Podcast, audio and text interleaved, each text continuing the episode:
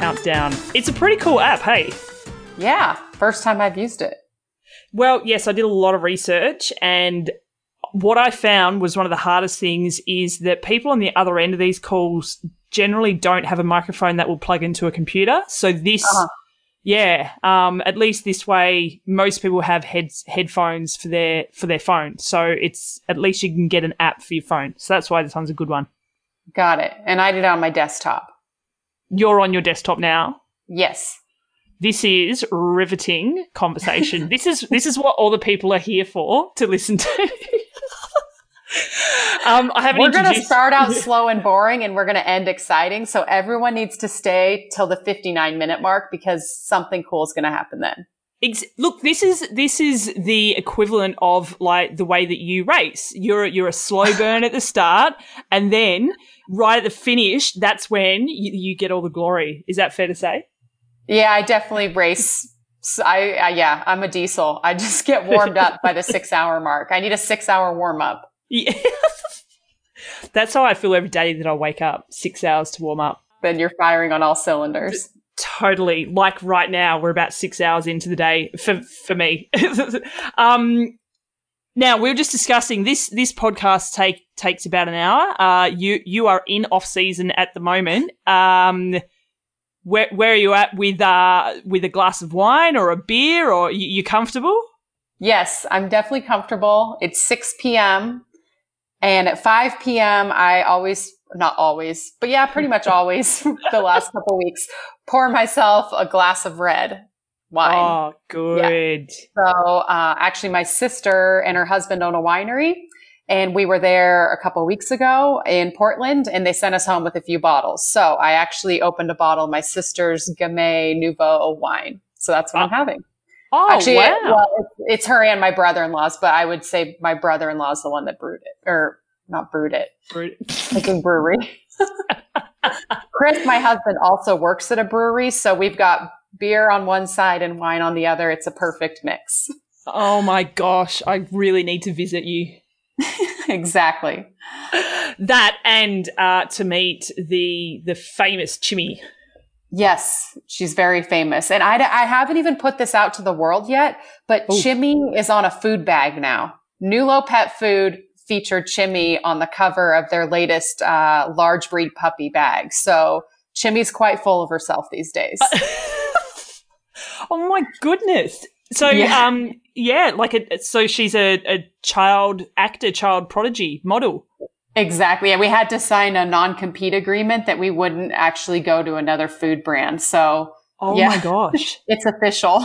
they mean business. Wow, that is very serious. So, is she sort of prima donna, you know, um, act, acting up these days?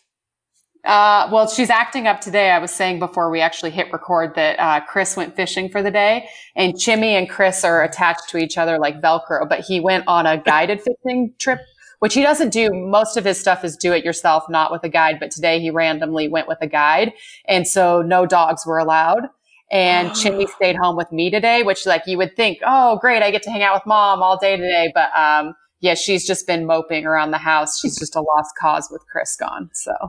oh, daddy's yeah. girl. Yeah, for sure. But actually, one other funny Chimmy story, and then I'll let you start asking questions, is that uh, so off season for me is actually in season for Chimmy. So her exercise has gone up like tenfold because we go on these uh, hardcore snow and aerobic hikes up in the mountains and stuff because that's I'm not working out, so I got to expend the energy elsewhere. So it all goes into Chimmy. So off season for me is in season for the dog. right. So yeah. does with all this extra exercise, is, d- does she like lose weight over the winter? So do the complete opposite to everyone else as well? Exactly. No, she just, uh, we up her food. Like she actually is starting to look a little slim. So we've increased her food, but she's dead to like so tired every night. It just mm. falls over. It puts herself to bed. So I'm doing a good oh job. it's funny that you say, "Oh, I'm just going to say one more story about Chimmy, and then I'll let you ask questions." Uh, we as you know, put out on social media saying that we're having a chat, and if anyone had any questions, send them through. And I would yeah. say seventy percent of the questions were about your dog. Okay, we could talk about. It. I mean, this really could be the Chimmy podcast if we need it. oh my gosh! And then we can get Henry involved. Yeah, and it can be the Chimmy and that was one of the questions. When can Henry and Chimmy meet? Oh my gosh! I know they need to. I need to meet Henry. Actually, I'm kind of upset that I haven't met Henry yet. Yeah, fair enough. He's upset as well, and he's currently uh, he's sitting on the bed, oh, which is where I'm recording, and uh, he's facing the opposite direction. So he's he's pretty filthy on you that you haven't met him yet. yeah, he seems like a legend. so much attitude in uh, our four-legged friends. Exactly. um, now I just realised that I haven't actually introduced who you are. So, but I'm pretty sure everyone knows who it is as the mother of Chimmy. This is Lin- Linsey Corbin. Um, I'm going to call you the people's champion. How does that does that sit okay with you? Yeah, sure. I'm flattered. I'm actually like now blushing that you said that, but thank you. That's a, well, I mean, I'm not going to be able to compete with a, a Ryf or a Rinny. So if I could be any champion, a people's champion is a great champion to be called. So thank you. yeah, but also, also, you are a champion of many uh, races. You've won plenty in your time. Do, what number iron distance wins are you up to? I'm up to eight. So not not too shabby at all. But the reason I was saying you're the people people's champion is whenever we post something about you, um, the the comments and the feedback are always you know four or five fold to many of the other athletes that we post about. Um, and I, I don't know, like I see it as you you appear to be really quite relatable, uh, I guess, through your social media, but when people meet you in person as well. So that's from my from my point of view, looking in. That's why I'm calling you the people's champion because people just tend to gravitate towards you. Cool. Well, thank you. I guess I'm doing a good job then. But you know, I have to work at it. Uh, like ah. a, a, theme or a, something that has been told to me this year is uh, owning your story and sharing that yeah. story with other people. And I think that with how social media has gone, I used to not think twice about stuff I'd post or do. And now I constantly find myself overthinking it. And it's like, I mean, the, the, to me, the rule of social media is just be yourself, right? Yep. That's, that's what people want to hear. And it's, it's easier on yourself if you can just be comfortable in your own skin and just be your own self. But, um, I think it's getting harder and harder. It feels like for me. To to be yourself uh, without overthinking it. Do you mean? Uh, no, I don't think it's hard to be yourself. Like I definitely have no problem being myself, but sharing your own self with other. You know, mm-hmm. like if you share about about if you share about a bad race or a bad workout, then you're thinking, oh, what are people going to think? How's that going to come across? That type of thing. Mm. Yeah. Yeah. Or if you uh, share well, something controversial, like uh, I actually shared a social post earlier this mm-hmm. year of a pig on a barbecue spit. And yep. I came across it. It was in the middle of the woods and we were doing a photo shoot for Saucony and literally like no one was around for a country mile. And we come across a smoking barbecue. And so I was with another gentleman, Kevney, and then Chris was shooting the photos and we're like, what is this barbecue doing here? And we open the lid and inside of it is a giant pig head on and everything smoking in the middle of the woods for like it'd been in there hours and it probably had another eight hours to go. And yeah. so we took a picture of it of like me with like this shocked face of like oh my god a pig in the middle of the woods. How random. And i yeah. put it on uh, instagram and said like caption this. And it went absolutely bonkers and i got some of the most offensive messages i've ever seen. I had to take it down Chris was like, leave it up. Yeah. You know, you are who you are. Who cares if you eat meat? But people, like someone went, someone brought Chimmy into it. Someone was like, eh, how can you love your dog? If you love your dog, how can you uh, be so terrible to animals like this pig? Yeah. Not even this thing. I don't. Not even what? Sorry. Uh, they aren't even related, right? Like my oh, dog. Oh, totally. I don't know. Just because I'm a dog yeah. lover, don't I think I should be able to eat meat too? I don't know. oh, I completely agree with you. Do you? Um. So okay, can we can we talk about that a little bit more? It, nine minutes in, and we're just getting right into it. Uh, well, look, I plan on solving all the world's problems by the 13th minute mark, so mm-hmm. let's absolutely uh, keep going on this trajectory. But so when you say you received a lot of uh, negative messages, and obviously you you had to think whether to take it down, and I'm sure that was a bit of a battle, and obviously it was between you and Chris. He suggested not taking it down, but how did it how did it actually make you feel that um you know and i've just said you're the people's champion and generally everything is really quite positive and then you've you've struck a nerve uh, with certain people and just because they're offended doesn't mean they're correct um, which is i think that's one of the greatest quotes I don't know who originally said it, but I know Ricky Gervais says it, and I uh, rate him. But h- how did that actually make you feel personally, receiving all that negativity? Yeah, it made me feel terrible, which is why I took it down yeah. because what essentially what social media is doing is it opens yourself up for judgment if you yeah. let yourself feel judged. That's the biggest part is the second part is like if you let yourself be judged. But immediately yeah. I took all these negative comments of these people think I'm a bad person. What are my sponsors going to think?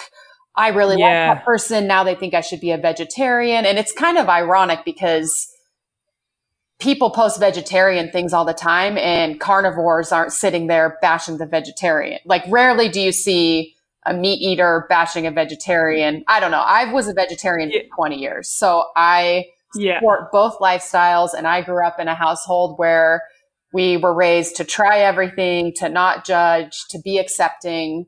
Um, mm. And so, yeah, I mean, you put something up and you get negative criticism, and then all of a sudden, I think more than anything, you just start second guessing yourself. And to me, it was humor. And then all of a sudden, it was like, oh, well, maybe this isn't humor. And uh, my knee jerk reaction was, I'm going to take this down because I haven't even gone to bed yet and has like 300 and something comments. And Chris's reaction is like, no, like you are who you are, leave it up. And I was like, I, yeah, like people are bringing my dog into it. I'm done.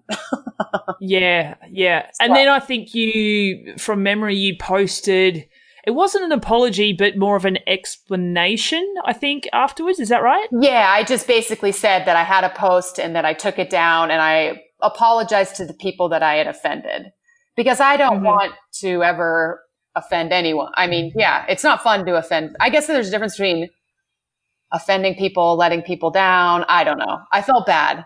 Yeah. And, but yeah. then I also had a little bit of regret that I then took it down because uh. it's like, yeah, I mean, one thing I'm working towards is owning my story and being true to myself. And to me, that wasn't being true to myself.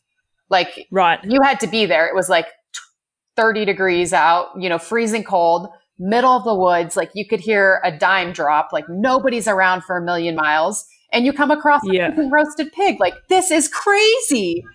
You know, yeah. I don't know. The picture apparently didn't convey the whole story. so. Yeah, right. Yeah. Okay. So now looking back, do you regret your decision to take it down?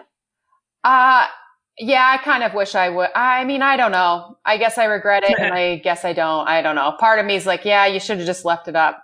Like, like you're not going to make everyone happy. I'm sure that there's people in the triathlon community or the other outside the triathlon community that don't like my style. Um, and then there's plenty of people that like it. And yeah, I guess yeah. just being true to yourself, you can, you are never going to be able to please everyone, right? Correct.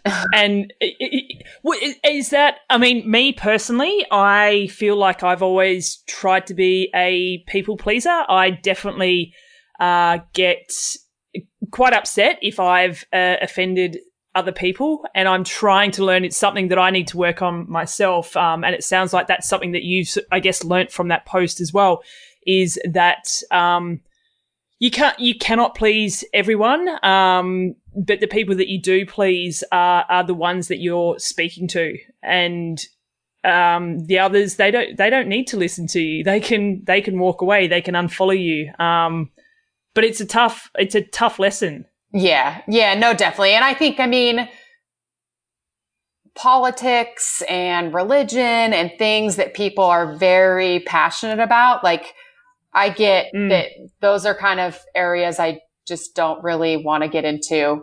I don't know. So I tend to try to be yeah. more neutral in that. And I could tell that, I mean, yeah, some people like maybe on a lighter post, you've got people that like it or people that don't. But, um, with that, I could tell I was like really hitting a nerve or a chord with a certain demographic and group of people. And that's where I was like, okay, probably we don't want to yeah. go there right now.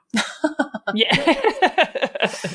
Yeah, and fair enough. Um, okay, let's let's move on to to other things. Um, not suckling roasting pigs. um, um, so okay, so you touched on the on the fact of the, the kind of I, I, I guess values uh, that you grew up with um, in terms of being true to yourself, um, trying everything, not judging people.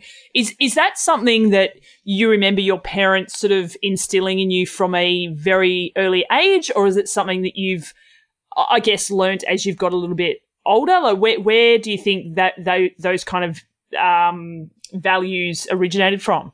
Yeah, no, I think that that stuff definitely comes from when we grew up. And it probably was like small stuff when we were growing up. Like, for example, we grew up in a household where both my parents cooked and we traveled a lot and were exposed to a wide variety of foods and different things. And it was always like, even when you went to someone's house, you always had to try everything. Like we weren't eating the grilled cheese and quesadillas from the kids menu. We were eating what the adults were eating and you always had to try it. Um, ah. and then, yeah, even, I mean, I guess just we were raised from our parents were just, you know, to be welcoming to all walks of life, be open to others, be kind to others. So like on sort of a larger scale, I think that that's where that came from. But I think that the things that have bled over to like me as an athlete, such as always trying, not giving up. I mean, I think people definitely know me as like, I give it my all until the very end of the race, which is why I'm usually moving up through the race. But like those things I didn't come to know as traits I had in myself until I was older. And now right. I look back, like my mom is extremely stubborn. And yeah. I realized that I got the stubborn trait from her. And with that stubborn trait is this never quit attitude and to always try and to always give your best.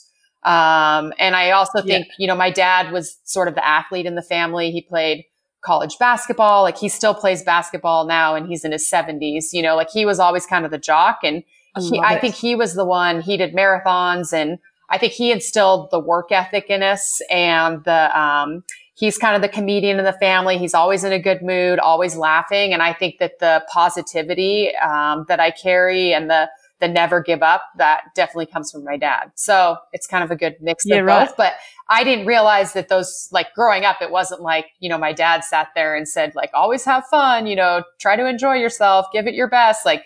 I don't remember yep. any of those things, but then now as I've been in my 30s, I look back and I'm like, oh, okay, like my mom is just relentless. Uh, she's such a hard worker. Okay, like that's where I probably got that from. So yeah. Yeah, right. Yeah. It's so, so interesting. And, you know, so I ask these kind of questions to, to, to, so many people, not just on a podcast, because I'm fascinated by, uh, you know, by people's upbringing and how it's made them the person they are today. And it sounds like you have really thought a lot about this. Is that um, something that you've consciously done in the last few years or so? Like you really, the way you answered it, you you know exactly where you've got uh, a lot of your traits from, and I don't think everyone um, is like that. Yeah, no, I think that well, particularly probably in the last couple years, more thought has gone into it because as much as they're positive traits, they can also tend to be negative. And so I definitely have yeah. done some personal work. I'm not going to beat around the bush on that in the last couple years. And with that work right. has come these, these epiphanies. But like even just yesterday, I was struggling with something completely not related to triathlon at all. And I was chatting to my sister about it and she said to me, we like us as like growing up, like we were raised to like always try to always give our best. So you just have to go try with this and like give it your best. And she's like, what do you do in triathlon? Like you never give up. You're always trying. You like, even when you fail, you come back, you try, try, try again. And she's like, so you need to apply that lesson from triathlon to this area of your life that's completely unrelated. And I kind of had an aha moment and was like, yeah, that's actually right. a pretty good point, right? Like, yeah, that's yeah. just what I do. So good advice from my sister. nice yeah. work. And okay, so it's just you and your sister. They're you, the, uh, only siblings, yes, right? Correct. Yeah. And so how you guys I know are very very close, and it's not just because uh, she makes wine for a living, uh, but it's a good reason. Have you always been close, and how how are you guys uh, different? Uh, no, we have not always been close, and we I don't want to say we're complete opposites Ah. because now that we get along quite well, we see a lot of similarities in each other. But um, I would say Right. from like a lifestyle, we're definitely opposite. Like she lives in Portland, Oregon, which is a city. Chris and I live in small Bend, Oregon, which is a mountain town. Uh, she's extremely like Yeah. artsy, creative, so talented in the kitchen. Um, and I feel like I'm more the science based mathematician, uh, athlete. Um, definitely like in college and growing up, I was more the athlete in the household and she was more into drama, drama and like speak, speech and debate team. She went into the Peace Corps. Um, I love to travel now, but growing up, like I was homebody. I thought traveling was weird.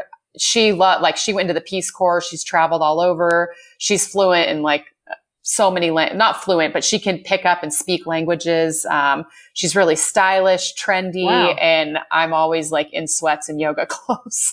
so yeah, I feel like we aren't, and we don't look at all like either. Like I don't even know who I. I Yeah. sometimes am like, how am I in this family? Because I don't look like anyone in my family. But yeah, she's um, like shorter, curvier, super cute look. Um, big, like she's got short, curly hair. Always has on like gorgeous big or- earrings. Um, and then yeah, I'm in the like messy bun over here in my yoga clothes.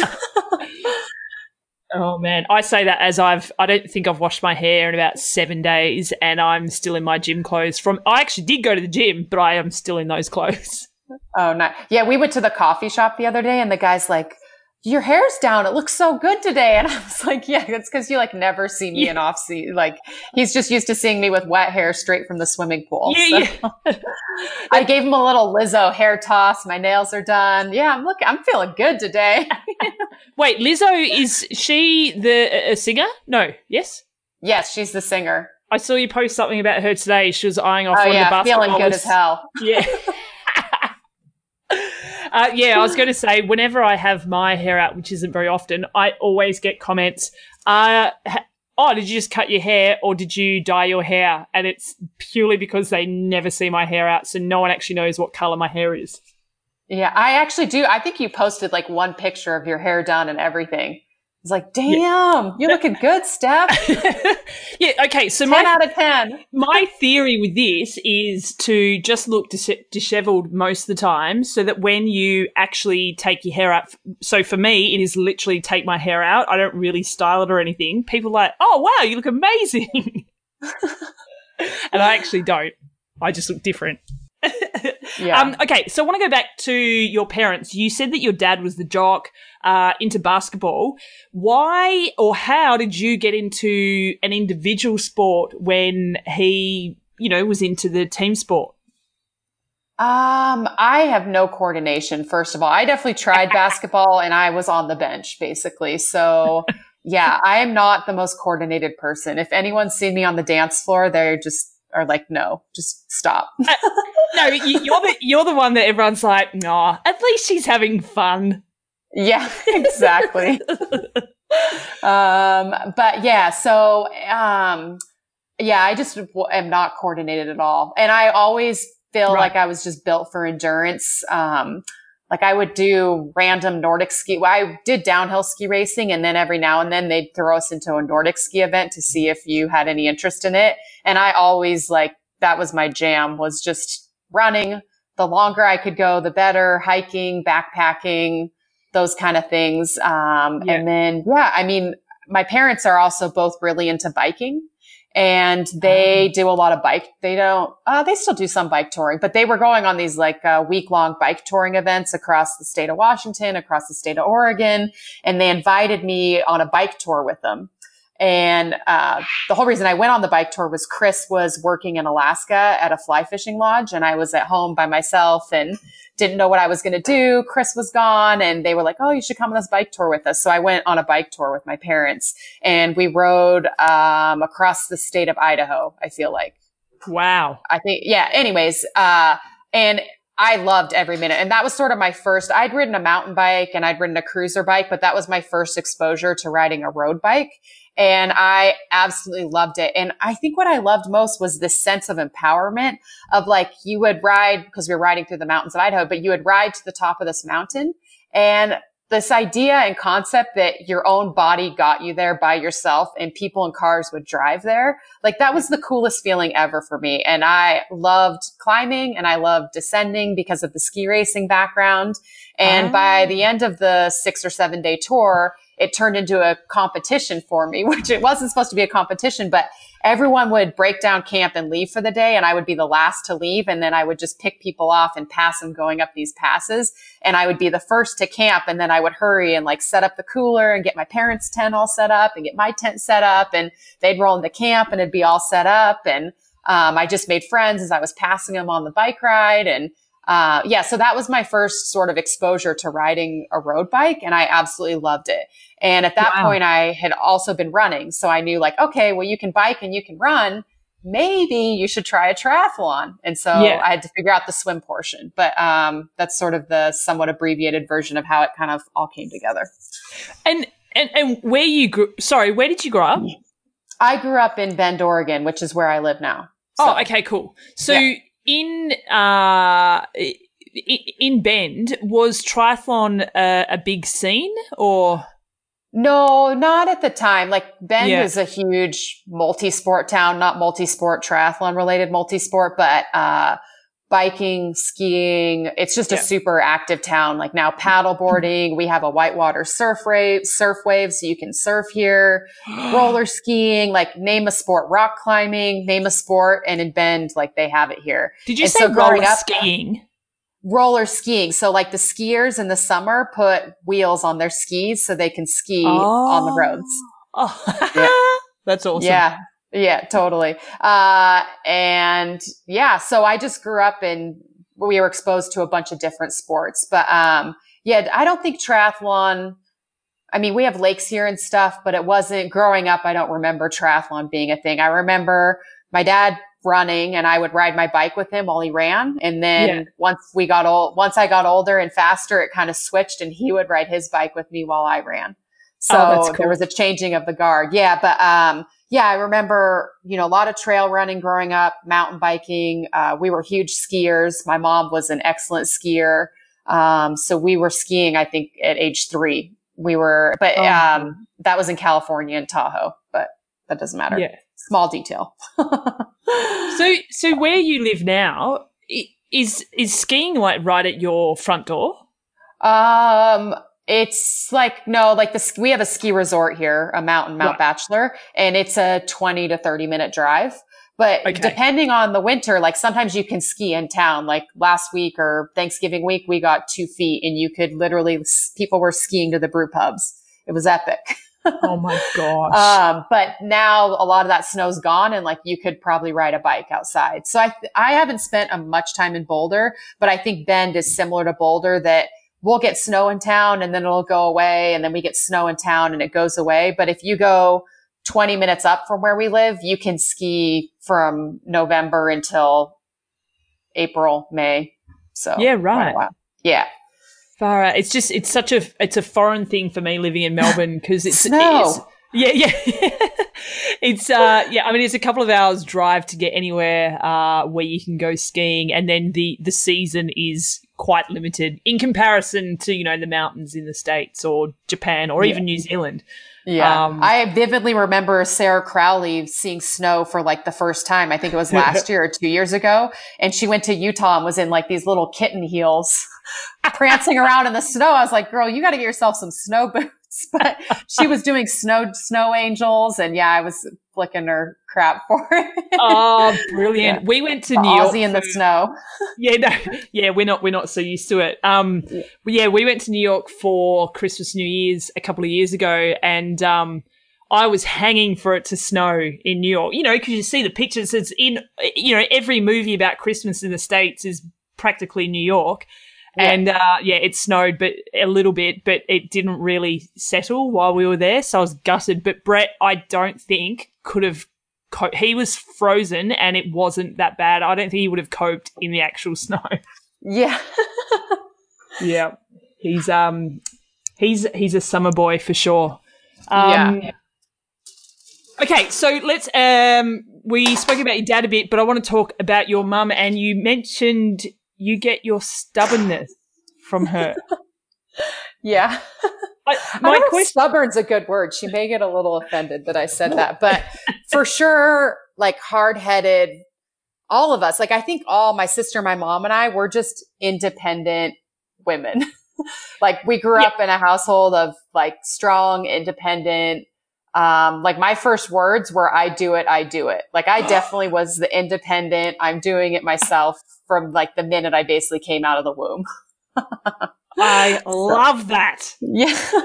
I don't know if my parents loved it growing up, but for sure, like, yeah, I definitely was like, uh, I knew where I was going and I was taking my own path to get there no matter what. Yeah, right. Which I think is still true now.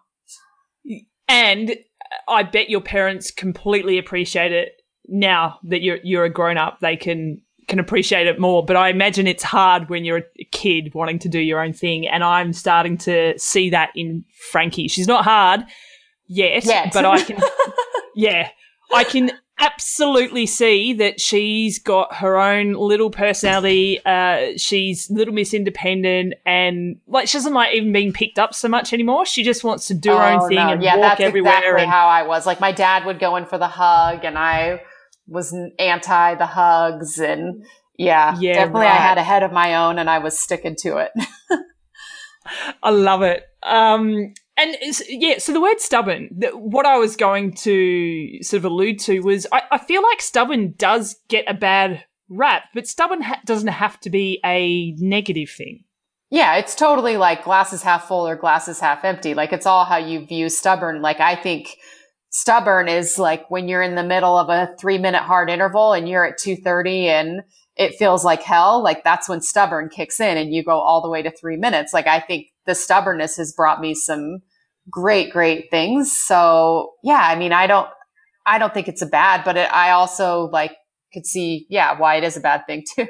oh, uh, definitely. And so, okay, so you say that you've got a bit of stubbornness from your mum. In terms of and being, you know, independent and and headstrong and the, all values that I totally rate and respect.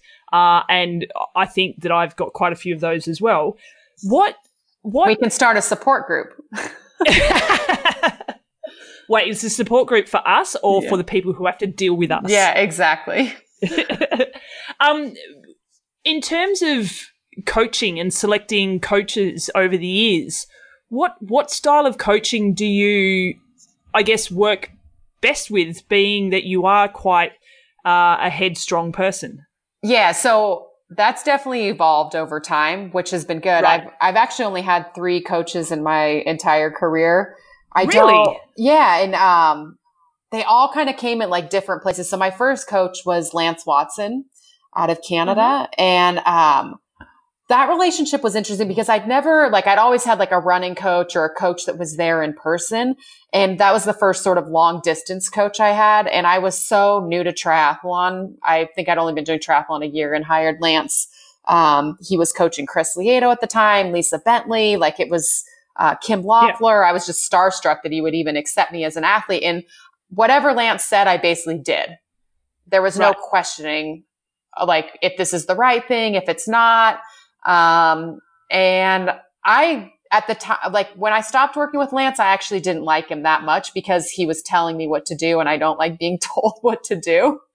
but now looking back, I actually love Lance and like I see him, you know, before Hawaii, I was saw him like the day before the race at bike check-in. We took a picture together. I gave him a big hug. Chris and him like meet up for beers. So it's kind of funny because I actually Lance like Lance better now than when he was my coach but um, mm-hmm. I thought the coach athlete relationship was definitely Lance told me what to do and I pretty much did what I was told and didn't question it. So I don't want to say it was like a dictatorship because that's not really Lance's personality.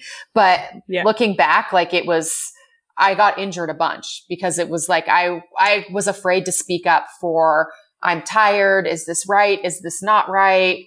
Um, there was no questioning there. We didn't, we never butted right. heads. It was just kind of like, all right, you want me to ride the trainer for four hours at 200 watts? I'll do it. yeah. Okay. Um, yeah. And then my second coach was Matt Dixon with Purple Patch. And oh, of course. Yeah. And I probably was overtrained coming off uh, working with Lance because I just did everything I was told and never said if I was tired or not. And uh, yeah. Matt sort of introduced me to this idea of recovery. Oh my gosh, like what a concept. Weird. yes. Um, but I look back with my relationship with Matt Dixon and my problem with that was that he preached a lot of recovery, but we didn't really use any tools to measure if I was recovering or not. So there wasn't heart rate. A lot of stuff was off perceived effort. And for someone like me, people that are close to me know that I have, Chris says I don't have a brake on my floorboard. Like I'm full gas all the time. so even though I was supposed to be doing like recovery rides or recovery runs, I got the concept of them, but it wasn't, I don't think I actually implemented them. and right. I did a lot of, I guess, learning and developing as an athlete and coming into my own personality and learning to speak up for myself and sort of starting to question ideas and philosophies of like, oh, is this right or is this not? Um, and I left, um, Matt at the end of 2013. I had a couple injuries that year and I had just met um, a gentleman, Jay Dicharry, who is a physio here in Bend. And Jay helped me out through a stress fracture um, as I got ready for Kona in 2013. And I did no running before that Ironman Hawaii. I think my longest run was nine miles. And Jay was like, we're going to get you in the gym. We're going to make you really strong. I'm going to make you, you know, have you're going to have your best marathon ever under me. And fast forward to Kona and I finished 10th, um, the last podium spot. And I ran like a 305 marathon off of one nine mile run. And wow, that just right. opened my eyes to like, wow, there's like a whole nother world of training and ways that the human body can work. And Jay just really was such a positive person to me. And literally after Kona, like Chris and I were having Mai Tais at Don the Beachcombers or whatever, Royal Kona. And I yeah. said to Chris, A, I want to move from Montana and B, I want to get a new coach. What do you think? And he was like, yeah, I'm on board. and oh, um, oh, so literally like two weeks later, we came to Bend, bought a house and moved. And then I started working with my current coach, which is Jesse Kropelnicki. And that brings wow. us to now. And I would say that the relationship Jesse and I have is way more, um, a collaboration of sorts. And that's definitely evolved. And I think we've worked together five or six years now. And that's evolved since we've been working together. Whereas now I give a lot of, um, early on, I think Jesse was sort of educating me on his philosophies of QT2 and, and how he works. And I definitely did everything he said and followed everything to a T. And I just feel like myself as a person, I have developed more of a voice and become more comfortable with myself to speak up. Whereas I don't think yeah. I had that confidence, not even as an athlete, but as a person, as a human being, as a woman to speak up for myself and be like, I don't think this is right. Or why are we doing this? Um, what does this mean? And so Jesse now has to deal with a lot of questioning.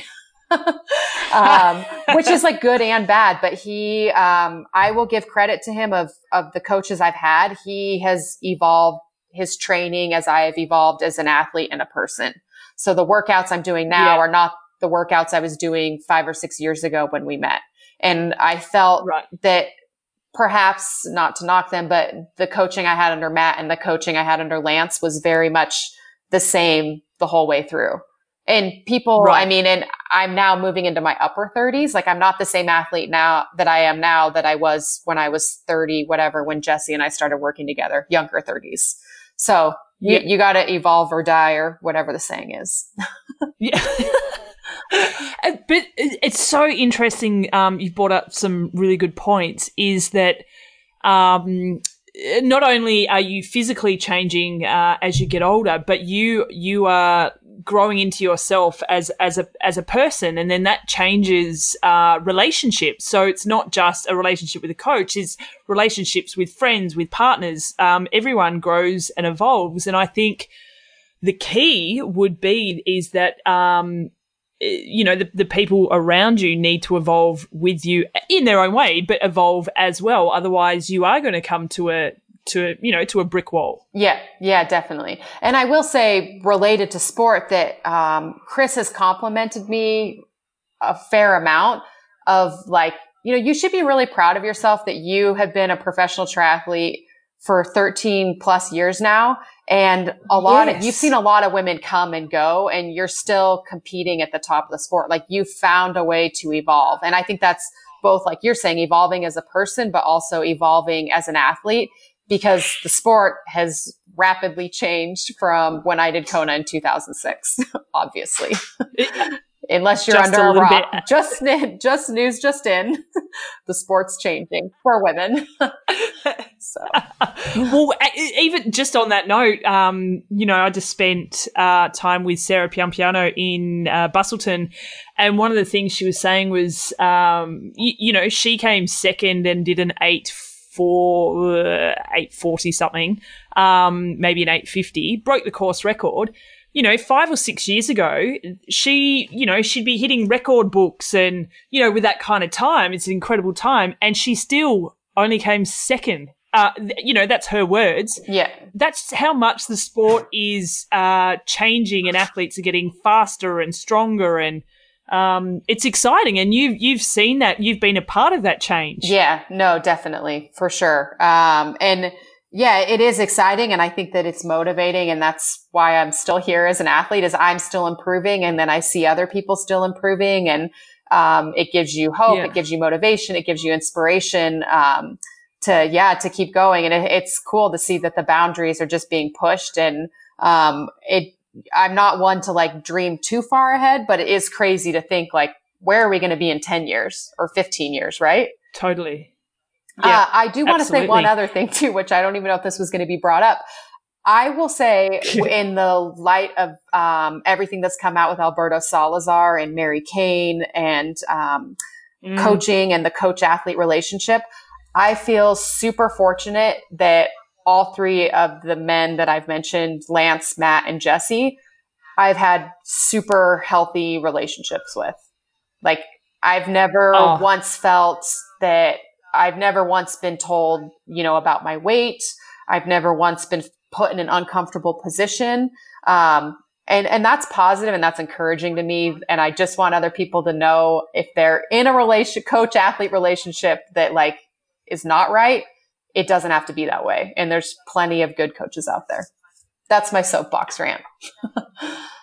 well, it wasn't a rant. It was a very positive thing yeah. A positive rant. Yeah. A prant. yeah. um, that's, well, that is, first of all, unreal to hear that. Um, because let's face it, the majority of coaches within the sport are male. Yeah. Um, and it's nice that you've hit the jackpot in that kind of coach athlete relationship with three out of three of your coaches. That's phenomenal. Yeah. Um, you know, um, but yeah, on that, it's, it's an interesting i don't want to say interesting because that makes it sound like it's topical because it's it's an ever uh, like it's a conversation that needs to continue to happen i think um, that that's the whole point is that right there is i think the conversation isn't happening like i think a lot of yes. these issues just aren't even talked about and they need to start being talked about which is why i was like i'm just going to interrupt you and bring this up as like a, when yeah. we were when we when i was talking about my three coaches it came to me like yeah, this like actually correlates a lot to that, uh, the Mary Cain, Alberto Salazar, um, and all the stuff that's come out of that. So we're doing the right thing, just talking yeah. about it right here. So sorry to interrupt, but. No, it's not interrupting because I want to actually continue talking about it. Um, you know, if you don't mind, in some kind of form, because I love it when people actually even just bring it up. Um, and so, what what I wanted to go on and sort of say that you know, um, the Mary's, uh, you obviously watched her video clip where she basically announced what had been happening. Um, such a young voice to be talking about it. Yes. Um, and yeah, and so like we were talking about just a bit bit earlier, that you as a person, like you've gotten to know who you are as a person, as a woman, at such a young age to be able to speak up. Um, I, anyone who who feels confident to speak up or eventually finds the confidence to speak up is amazing, but especially at such a young age, uh, because I have seen things, heard things within our industry that we always sort of promote and talk about being this amazing, wonderful thing. But let's face it, these kind of things are happening in our very own sport. Um, and I feel like the younger women really struggle because they don't know who they are. They um, don't have the confidence to speak up against uh, things that you know they at that point in time they may not even know is wrong. Yeah, no, and I don't. I think if I was in a situation that Mary Cain was in with my first coach, like if Lance had been doing stuff mm. that was not correct or whatever, I wouldn't have had the voice to speak. I wouldn't have known. I would have just done whatever yeah. I was told and been along for the ride. And that's like, it's something that I've had to work really, really hard at is getting that confidence. In, I've, like, I've talked about it before with close friends like Heather or, or Chris or people in my inner circle mm-hmm. of like, I wasn't born with the confidence gene. I, I look at some people and I'm yeah. like, that person came out of the womb and they are confident. I, it's something I've had to work at and still work at. Like I have to journal daily and work at it it's not, it doesn't to me come easy. So yeah, I don't know. I, right. if, if bad things were happening to me when I was in my early twenties, even early thirties, I don't know if I would have had the ability to speak up to that coaching type figure and say, I'm not comfortable with this or this isn't correct. And like, I alluded to that when I said that like I would be given a workout of ride the trainer for four hours at 200 watts. And it was like, okay, whatever you say. you know? Yeah. So, th- I mean, who yeah. knows what I would have done if, I mean, I, I think I was raised to know the difference between right and wrong. And if someone said, you need to do these drugs, I probably would have said no. But like, that's, that's yeah. not at 20. Like, who has that voice to do that?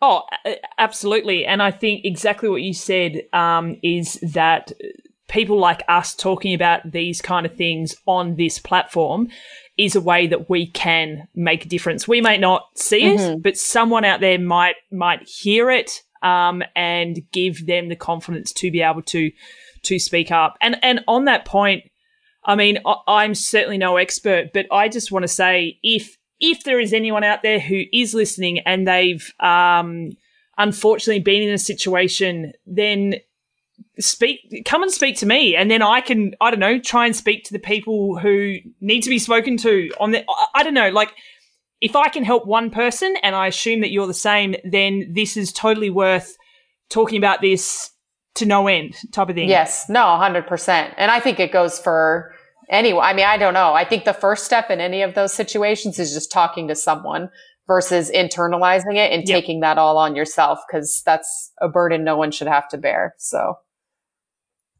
yeah, yeah, and it's it's absolutely. super disappointing that it that it's an issue and that it happens. Um, I feel fortunate that it's nothing that I've personally had to deal with. Um, but yeah, it's mm. it's a bummer. yeah, absolutely. Um, uh, we could talk about this for a long time, and maybe we'll do another podcast yeah. and talk about it for an entire hour over two bottles of wine. uh, but I, do. I, I, I want to move on to other things. Um, and and one of I've just been making a couple of notes as we've been chatting, and um, I've written down Chris, and I've circled it and circled it again, and I've written. I've written cheerleader because I, I, you know, I need, I want to make sure that we we can talk about him um, before we end this podcast. Um, I, I think it's fair to say that he is your outside of Chimmy, he is your biggest cheerleader. Oh yeah, hundred percent.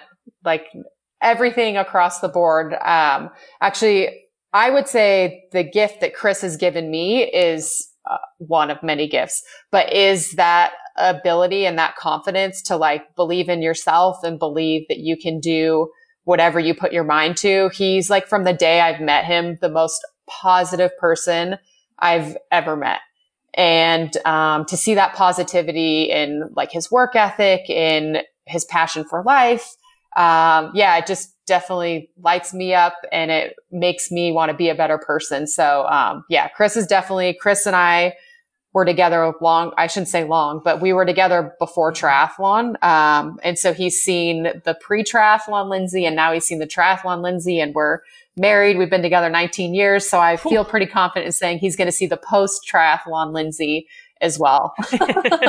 but yeah, um, yeah, definitely. Um, he's not a triathlete for people that don't know that, but um, I think it's uh, it works for us and it's a good balance in our relationship. Um, and yeah, I feel fortunate. But at the end of my career, when I'm done, I hang up my hat. I will definitely say unequivocally that what I've achieved would not be possible without Chris. So, and he's not a coach. he refuses to coach me. Like anytime I go to him for training advice, he's like, "Nope, not your coach." Oh, really? Oh, yeah. There's a line in the sand. he doesn't wow. build or break down the bike. He doesn't coach, uh, but he does plenty of other things. So it's good. He knows his boundaries. That, wait, who? So who set those boundaries? You or him? Oh, Chris, for sure. but it's kind of, I kind of like it. Like I think people ask like how our relationship works. Like I said earlier, I'm a very independent person. I think Chris is too you know, um, he has yeah. no problem going, he loves to go fishing. And it's like, all right, you go fish. I'm going to go train for the day. We go our separate ways. We don't have to spend every single minute together. If I want to go train in Tucson yeah. and get ready for Kona in the heat, it's, you know, he's fine staying home. He just fishes his brains out. He works, um, watches football, you know, yeah. so I, the, it's just a relationship that works. I see how, triathlon couples work and I see how we work and I just know for how we are and our personalities that we're we're a match made in heaven. and it, it's interesting the the different relationships. You know, a lot of people have, have said to me, um, you know, I can't believe you spend so much time away from your husband, traveling, working. Um, for a couple of years there, I was away for four to six weeks, four to six, not four to six.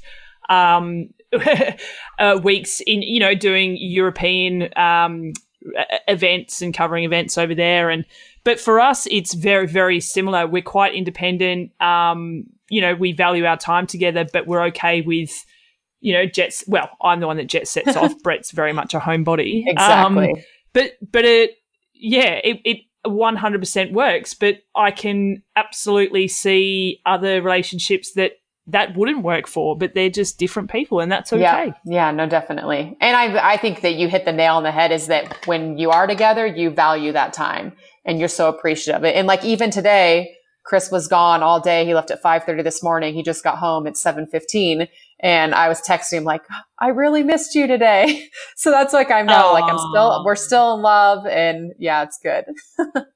oh, that's so cute. How did you guys meet?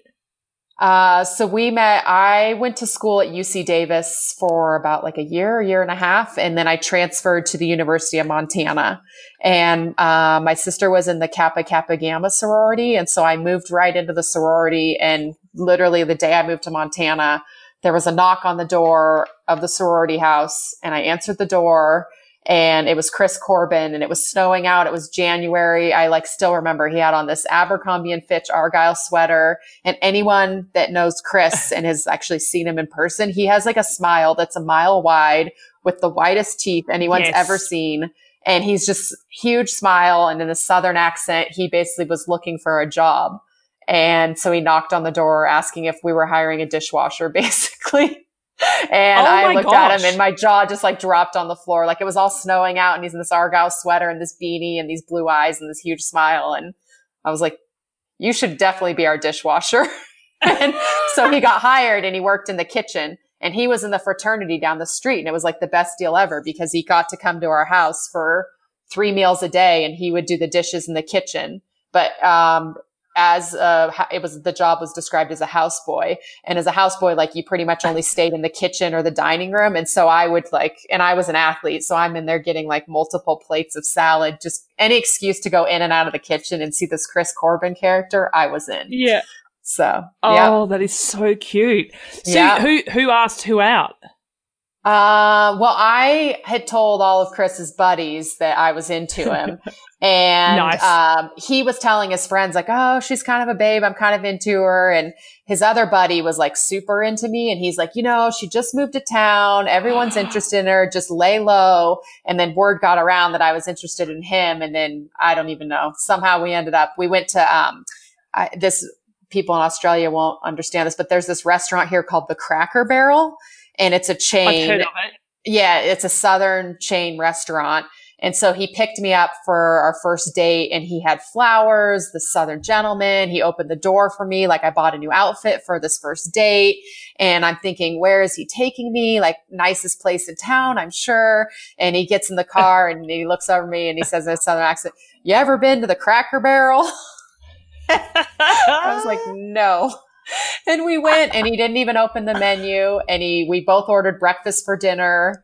So fun. Stop and then it. we, yes, we had breakfast for dinner and then we went to the bowling alley and went bowling. And that pretty much sealed the fate. And that was 19 years ago, pretty much coming up at the start of this year. So Oh my goodness. When was Yeah. the last time you went to a Cracker Barrel with him? Oh, we went. Well, so they just put one in Bend, and that was a huge deal that they opened one here. Oh, God. And so we went uh, this summer, and we were a little disappointed. It was not nearly as nostalgic and as great as we had Oh, remembered. no. Yeah, but still is a hell of a good story. It is an awesome story. Yeah. Um, oh man, that's so disappointing when things that you have just the best memories of, um, especially around food, Yeah. and uh, you finally go back. So there's a, and this is going to sound really bad, but in Tassie, where I'm from, there's a uh, like a chicken shop okay. that's called wait wait for it. It's called Legs and Breasts. oh, wow.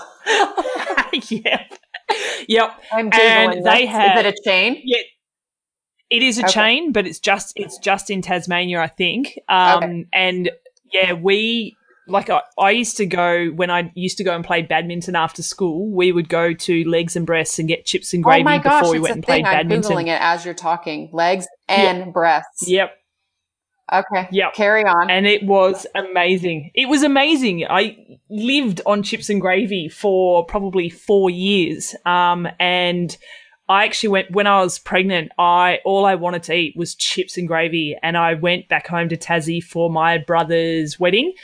And I was like, "That's exactly what I'm going to get," and it was so disappointing. Oh no! I was so upset. The LNB. Yep. I've got it pulled up right LNB. here. LNB. All right. so if you ever come back to Australia and we head to Tassie, I'm going to take you Yeah. for disappointing chips and gravy. right. In. um, okay, so we have nearly been chatting for about an hour, so it's it's almost time to wrap things up, which sucks because I have so many more questions. But I do have to ask questions that people sent in via the social media All right. platforms. Rapid fire. We got two and a half All minutes. right. Let's do it. Okay. I'm ready. Um, okay, this is from Kelly Rodig. How many words per minute can you type on a keyboard? Oh, I don't know, but I'm a pretty avid, uh, quick, plenty, a lot. Do you know Kelly? Is there a background to that? no, but I, no, I don't even know. Great question Interesting though. question. Maybe she thinks I talk fast or write a lot. I don't know. Um, oh, this is from I don't know if you've heard of her, a bit of a nobody, um, Meredith Kessler. I think you say. I, Is she said, she's like, I sent in a bunch, so I'm ready. She said, "Tell us more about Hazel and Blue," which is actually one of my questions. So. Here's your uh, moment to shine and plug. What is Hazel and Blue? It needs to be resurrected. I Mm. started it last earlier this year and I wanted to document some of the amazing foods that I eat and I prepare because I love food and mm-hmm. nearly every triathlete I meet also loves food. So I was like, all right, we can, we need to marry this and bring it together. I started it and then things got really busy and then I started second guessing myself and then the whole like confidence, overthinking, like, should I do it? Should I not? Kind of went into play and I, it's going to come back. I actually made these cheese biscuits last night for dinner and I was like, hot damn, these are good. And Chris was like, just put it up and share it with the world. Like you're doing yourself a disservice, not sharing with the world the amazing food that you make. And so I'm going to, it's going to, I, I don't even know if I need to take a poll of should it come back? What do I need to do? I just need to find a way to find a way to do it that matches my time scale. So I think I was a little too ambitious at first of like, I'm going to post a recipe every week, blah, blah, blah. Like that isn't a sustainable business model for my current lifestyle, but Yep. I'm going to just start putting stuff out there and seeing what works and what doesn't. Uh, but yeah, essentially, I eat a lot. I love food. I am passionate about sport nutrition. I think it plays a huge part um, in our sport of fueling our bodies. And then we didn't even get to talk about the whole body issue of being an athlete, but how mm. nutrition plays into that. Um, yeah. So any way I can expand on that, I want to share that with others. And I'm not exactly sure what that looks like. So I put out hazel and blue and it's going to work towards that. okay. Let me just say, and I can speak for everyone. We yeah. want to see more of it 100%, but don't okay. make it a stress. Remember, you love it. So yeah. don't. Yeah, exactly. Yes. Um, oh, Meredith also said and how you are such an amazing chef too. So I don't think that was actually a question. That's just more typical Meredith just giving um, you a compliment. Compliment, uh, of course. Thank you, Meredith. She's good like that. Uh, okay, this is from. Uh, oh, hang on. Oh, I efish01 said, "Do you use a mantra when training, and if so, what what is it?" Yes, I'm huge on mantras and I don't have one in specific. Um, I, I don't have one right now because it's off season. but I'm huge on, yeah, just phrases. Um, this year I used a lot of words like strength. Yep. Actually, a, a phrase that I got from Jesse, my coach that I carry over a lot is strength and endurance pays off. And I feel like that summarizes yep. me as an athlete right? Like I'm, yeah. I feel like I'm a very strong athlete. If you look at my stature and my build, I have strong legs. Um, I do a lot of strength work. Um, and I feel that I have an engine built for endurance, but late in the race, I think strength and endurance pays off. So that's a good one that I um, will channel a lot is um, strength and endurance pays off. Like um, and then another one that I love is I'm not done yet. Ooh, that's a great response to a lot of things. Yeah. yeah. Right? Because that can be applied Definitely. to a lot of things, right? That can be like absolutely mid interval and you've got 45 seconds left and you're just like, I'm not done yet. And just that phrase of like, yeah, it's not happening. I'm not, I've, I've still got more to give. Um, yep. it could be in a race, you know, where you think you're done and it's like, no, I'm not done yet. I've got more to give.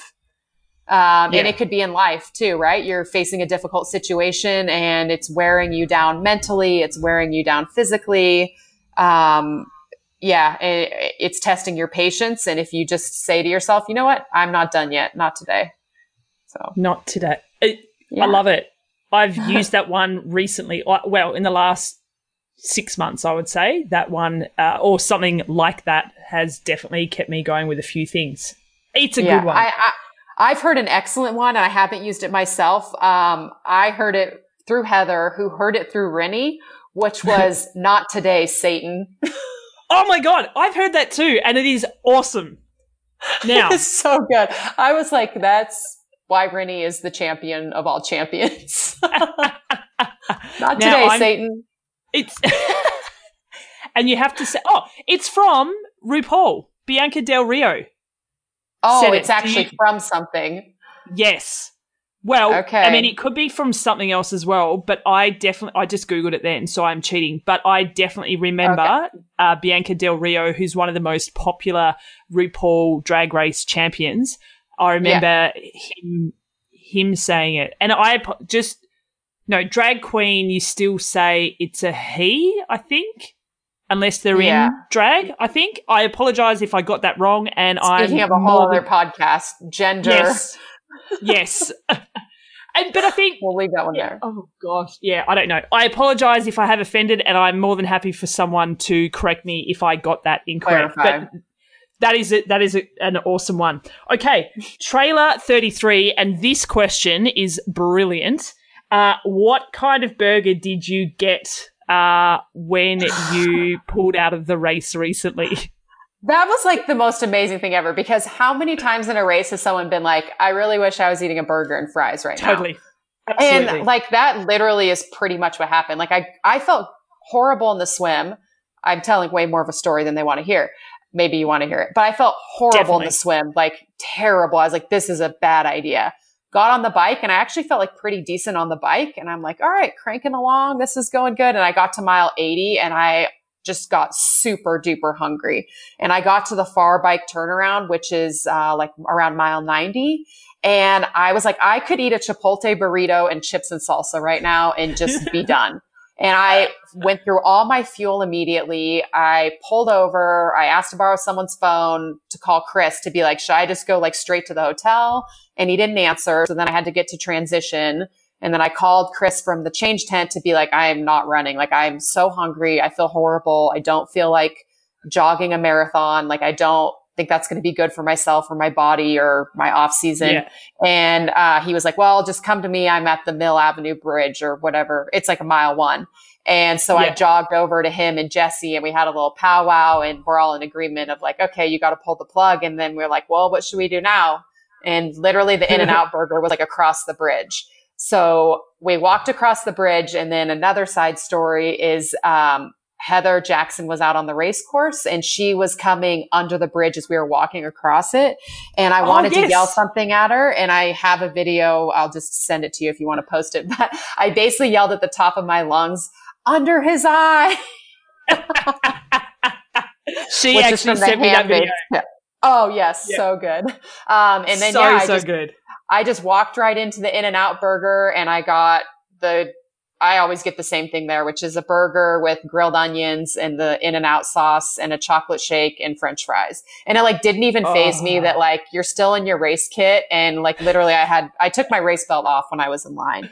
Um, and I ate my burger and, um, I don't know if this is appropriate, but well, um, we went back to the hotel and while everyone was still running the marathon, um, we had my wetsuit bag that my Roka wetsuit goes in and it's mesh, you know, so if you put a wet wetsuit in it, it um, the wetsuit can drain through.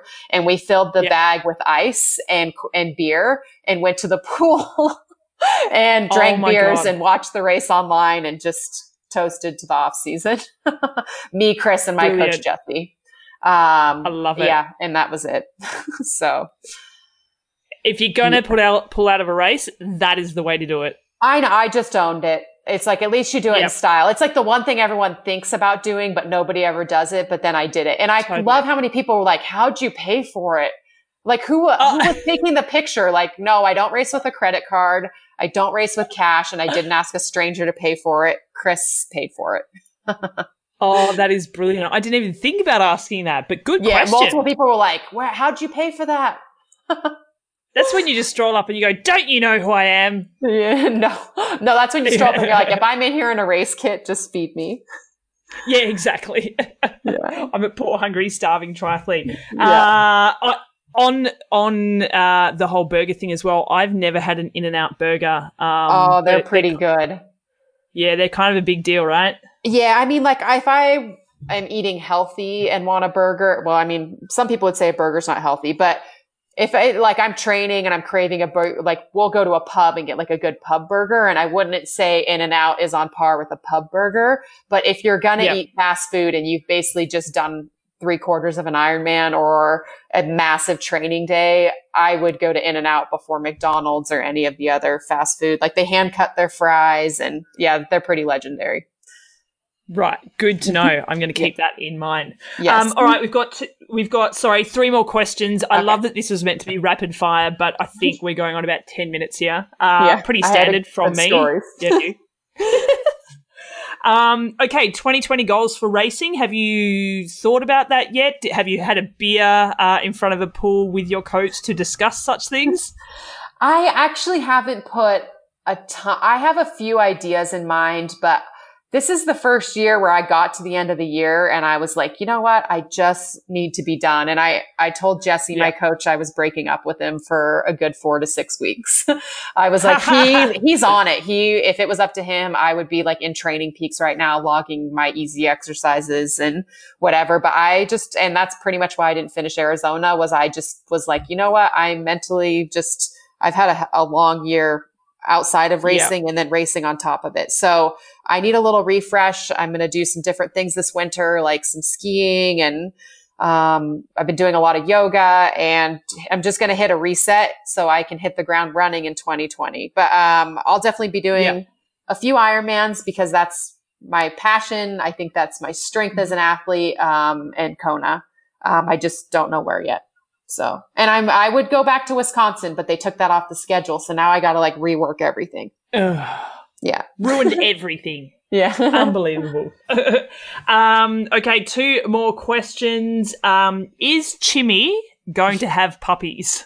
No, Chimmy's fixed or I don't know what girls get, but yep. she's no, not having puppies. Uh, I think there was a lot of people who would been knocking on your door. Oh, uh, I know, but I have the breeder's name, so if you're interested in her ah. and the ah. other Goldens that come from the breeder, look a lot like Chimmy. Oh, she's just so delicious. Yeah, cuddlebug, very cute. Aww. Um, okay, last question from the fans. This is from Ray Ray He Hi. I don't know. R A E H, and then there's about seven I's. Oh, okay. So, uh, yep. When when is she doing new YouTube clips with country music? I love them. Oh, you know, I was the original mover, one of the original movers to the YouTube, social media, all of that. And Yep. Then I kind of moved away and I'm still all about social media, but I feel like I moved, a, I definitely know I moved away from the YouTube. They were kind yep. of a lot of work and that was coming from Chris's end and Chris got busy with real work um, afterwards. And I, I have mixed thoughts on video. Like I think the videos are good and mm. I hmm. get a lot of compliments on them. But then at the same time, I think that we're in like even now social media has changed to like, who's got time to watch a video? Right? Like it's social yeah. media has become such a time suck that um, mm. I I get more, you know, for me it's like do it if you enjoy it, and I get more like passion out of the the photos. Um, I think my biggest goal or what I would like to convey through social media is storytelling and telling my story and owning my story. And um, yeah. yeah, I think YouTube is a good platform for that. But at the same time, like I feel like so many athletes now are like, check out my YouTube channel, and I like to be a little different. So. Um, but I definitely get people that are like, I loved your videos. So I don't know. If you've got creative ideas of something different than YouTube that you want me to try, reach out, let me know, and I will give it a try. Excellent. Good thing yeah. you've got uh, Chris in your corner doing yeah, amazing w- videos. I wish we photos. could take a poll. Like, what's the vibe on TikTok? Oh yeah, see, I've seen that pop up here and there. I like, thought that I was just that a that's the thing, next but... big rage thing is TikTok, and I I'm not on board with it yet um, because I can't dance or sing. But I feel like TikTok's coming. I don't know. I need to figure out what the next thing is, and I'm going to try to to get on it. I don't know. So yeah, if we can take a reader, uh, listener poll, TikTok, yay or nay. okay, uh, we'll we'll find out. Um, okay. Yeah, and if I know you nothing. Listen this nothing far, like props. We're almost an hour fifteen in. You rule. Thanks for listening. Uh, okay, so well, you've basically just wrapped us up. So thank you. Usually that's my job, but I appreciate it. Um, oh, we can um, keep going. You can wrap it up. you, you know, we definitely could keep going, and I am definitely going to hit you up for another podcast at some stage. Uh, but I can see on my monitor that Frankie's awake now, so I have to go and uh, hang out with her. Uh, or I could just send Henry in. He he's becoming a pretty good babysitter. Um, but I need to say to you, don't hang up yet because we'll lose all of our audio. So I'm going to sign off um, okay. and hit stop, but don't don't go anywhere. Okay, I'll be right here. Thanks for listening too, everyone that's listened. Reach out. I'll answer your questions and see you in 2020. Love it. And also let her know um, what social media platform is the next thing, uh, what your thoughts are on Hazel and Blue, um, and if you have anything that you'd like Linsey to maybe tackle in the kitchen, would you do that? Yeah. Do it. um, okay, thank you so much, my friend. Um, I'm actually really happy that I found out, found out a lot more about you because I know you reasonably well but I found out a lot more. Good. In this chat. Yeah. Thanks for having me. I'm sorry I didn't ask you more. Unbelievable. We need to turn the script on you. Would you like to interview me one day? We we need to make it happen. All right. Someone needs to interview you. okay, we'll make it happen. I'm really not that All interested. right, deal. I'm only interesting because of the people that I talk to. That's it. Please. I'll stop it. All right, I've got to hit stop. Stop talking. Okay, bye. Okay. Bye. Don't go anywhere. Bye. Adios. Ciao. I'm actually teaching Frankie how to say hello in heaps of different languages. Um, I'm not very good at it, but bonjour, buongiorno. Yeah, it's great. She has no idea what I'm talking about, and who knows what her first official word's going to be. Um, but I hope it's as cool as your first sentence. Okay, we've got to go. Stop. All Hitting right. stop. Bye. Wait, before you hit stop on this episode of the Wits Up podcast, which was an absolute cracker, I, uh, well, in my humble opinion, I thoroughly enjoy talking to Linsey um, whenever we get a chance to catch up. Uh, but I really enjoyed chatting to her about many different things. Um, but I think the, I guess, the underlying theme for this episode was, um, you know, about owning your own story. And I really, I really enjoyed the direction that this podcast went. Um, and it also, uh, I learnt a lot more about Linsey as well. Uh, so, yeah, from me personally, I thoroughly enjoyed our chat. I hope you enjoyed it too.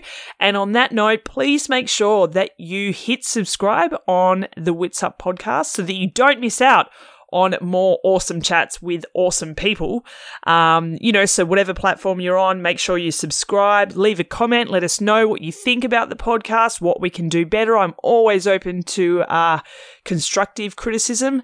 Uh, give us a rating as well. That'd be fantastic. We need to get the podcast out uh, to more people. Um, also, if you haven't heard or seen or read or whatever, uh, we launched the Wits Up Patreon website. So if you are keen to support what we're doing here with the podcast, but uh, what we're doing on our many different uh, platforms, uh, jump onto the Wits Up Patreon website. There's a link on witsup.com uh, and become a supporter. We'd really appreciate uh, any support that you can throw our way so that we can continue uh, to give female athletes the platform that they deserve.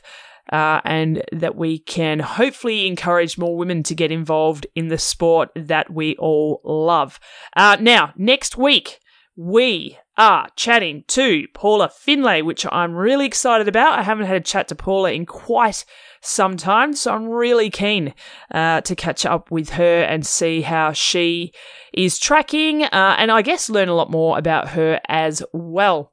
I think that's about it from me. We also, sorry, it's typical me. I always start to wrap things up and then I come up with another idea. Uh, we, a few weeks ago, launched our very first Wits Up Expert podcast, which was with Amber Johnson of First Wave Fitness. She's a strength and conditioning expert, and we will have some more experts coming up soon. I hope to drop one before the end of this year, uh, but we'll just see how we go. You know what this time of year is like. It is madness. Uh, all right. So I will I guess, speak to you next week.